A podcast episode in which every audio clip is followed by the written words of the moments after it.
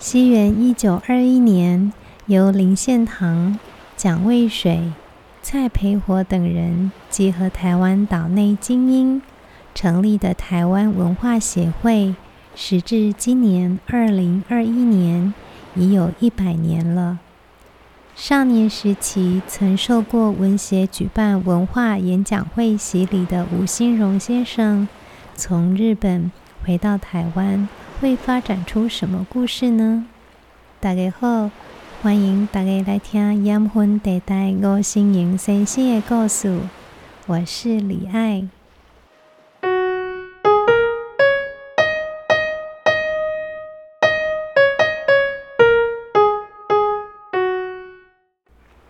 今天是我们的第六集，换了一个有台语的开场白。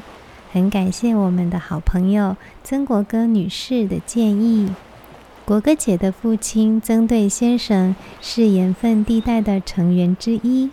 也是吴新荣先生的好朋友。有机会我们也会邀请国歌姐来谈谈她的父亲和盐分地带诗人们的故事。上一集我们向大家介绍了吴新荣先生在日本留学时期的故事，接下来我们会陆续分集介绍他在台湾生活的日子。从台湾文协、文化、民族运动的熏陶，接着日本自由主义洗礼后，回到家乡又会为这片土地带来什么样的变化呢？今天在这一集里，我们首先要来听听文青学长吴新荣先生在二十八岁时集结了台南州北门郡当地青年所组成的家里清风会的故事。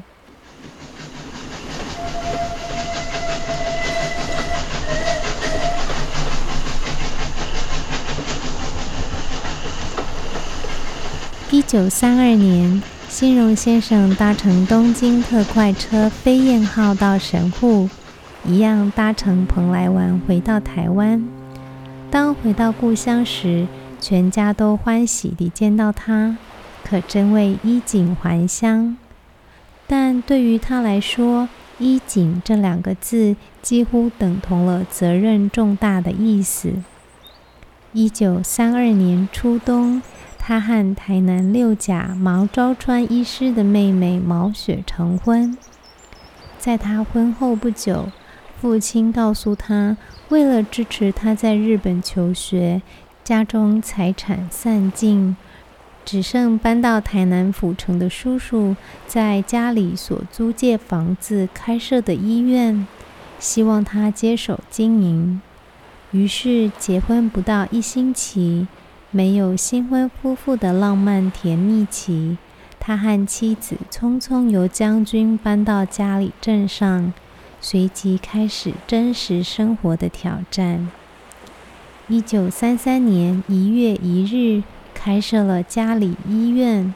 成家立业，人生的重要大事非常快速地在一年时间内同时完成。在父亲和妻子的协助下，医院的事业渐入佳境，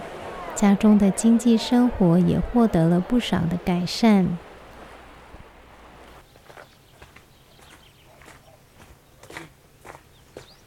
然而，日本高等特务对他的监视却是有增无减。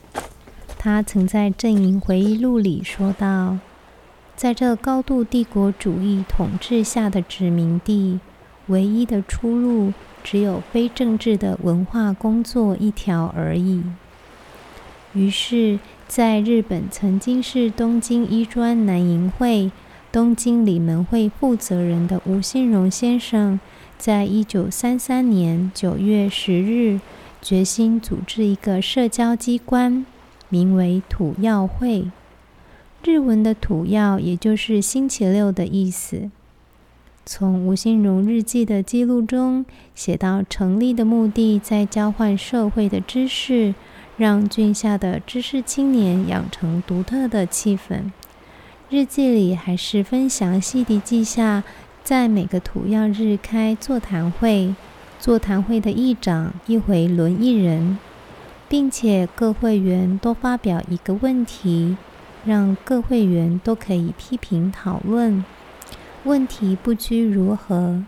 凡其周间所发生的社会上的一切事情都可以。时间定于午后八时到十时止，每月最后的土曜各出一元为食费或购求杂志，以资会员轮读。会的存在可能的范围内，不使他人所知。于是在他的号召下，十月四日仲秋，准备了茶饼、文旦、甘蔗、乐器。成员郭水潭、郑国珍、徐清吉、陈培初、黄作仁、陈其和、叶向荣、陈长发、陈清汉、陈天福等人在吴信荣自家后庭的小雅园集结。这个小小的农村，他们成立了北门郡第一个组织，将原本的土药会重新定名为嘉里清风会。在日记里，吴信荣先生更清楚地列出工作职称，分别由委员长、书记长、事务委员、财政委员、编辑委员、演艺委员、宣传委员、图书委员、组织委员，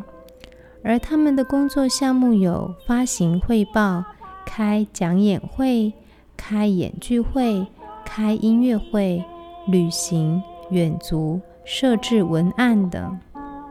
在一九三三年十一月八日，他以日文发表了清风会宣言。以下我以叶迪所翻译的中文版本和大家分享宣言内容。农民以其简单的锄头建设他们朴实的文化，军人以其犀利之剑赢得他们斗争的文化，而所谓知识分子怎样？看看他们苍白的脸吧，戴眼镜的他们的眼睛总是映着黄金的影像，会巴结的他们的嘴只顾忙于阿谀，他们的低级趣味，他们扭曲的个性，一般说来是和文化人无缘的。是的，他们连那纯真的热情都已忘记，他们也放弃那明朗的生活，而且他们想都不想把握住更健康的生活。不但这样，他们只专心于因循苟且的形式。于此，我们就不能不站起来。当然，我们深知我们的无力和没经验，然而我们也要知道，拥有青春和热忱，光辉的未来是属于我们青年的。同志友，从厌世的人生观之梦醒来，走向建设的社会观吧，从宿命论的空想冲向辩证法的实际吧，悲歌哀曲和过去一起埋葬吧。等待着我们的只有欢悦的声音，生活的韵律。那么同志们友，我们不能不依赖知识的交换，提升我们教养的水平。我们要活得像个人，要求文化的恩惠，而我们嘉里清风会将要为他行动。不论任何人、任何团体，如果同意我们的主张的，我们会很高兴和他们握手，喜欢接受其指导。不过，如果有反对的，我们会勇敢应战，不辞成为他们的好对手。我们还要说，我们要排斥那排他性的民族偏见，我们不参与那无谋的政治策略，我们也不介意一切恶意的煽动家，我们对任何无理的妨害，绝不让我们的志气屈服。轻声的风是和平的景象，青春的风度是进步的气象，建设性的霸气。那些不久将会以嘉里为中扩大到全部。以上就是嘉里清风会的清风会宣言。对于青峰会的刊物，在十一月二十日的日记中，他曾写出刊物名称为《青峰志》，并提出首篇论文题目是关于医疗问题。然而这本《青峰志》却因为随之而来的事件没有发行的机会。十二月二十日，青峰会的两位成员因故争吵并且相互伤害的事件，三天后在高等警察的监视下，全员会议决定青峰会短暂的命运。他在日记中写道，现场呈现出悲壮空气，个人眉宇间各有表示在起的暗约，结局万事总要为进两步退一步而已。于是在一九三三年十二月二十四日，嘉里青峰会正式解散，成员们和高等警察监视下一起合影，留下了一张令人遗憾的照片。然而虽然短短不到三个月，这个北门郡第一个青年会在还没有成长就结束了，但他因此有机会汇集了当地的知识青年的乡士，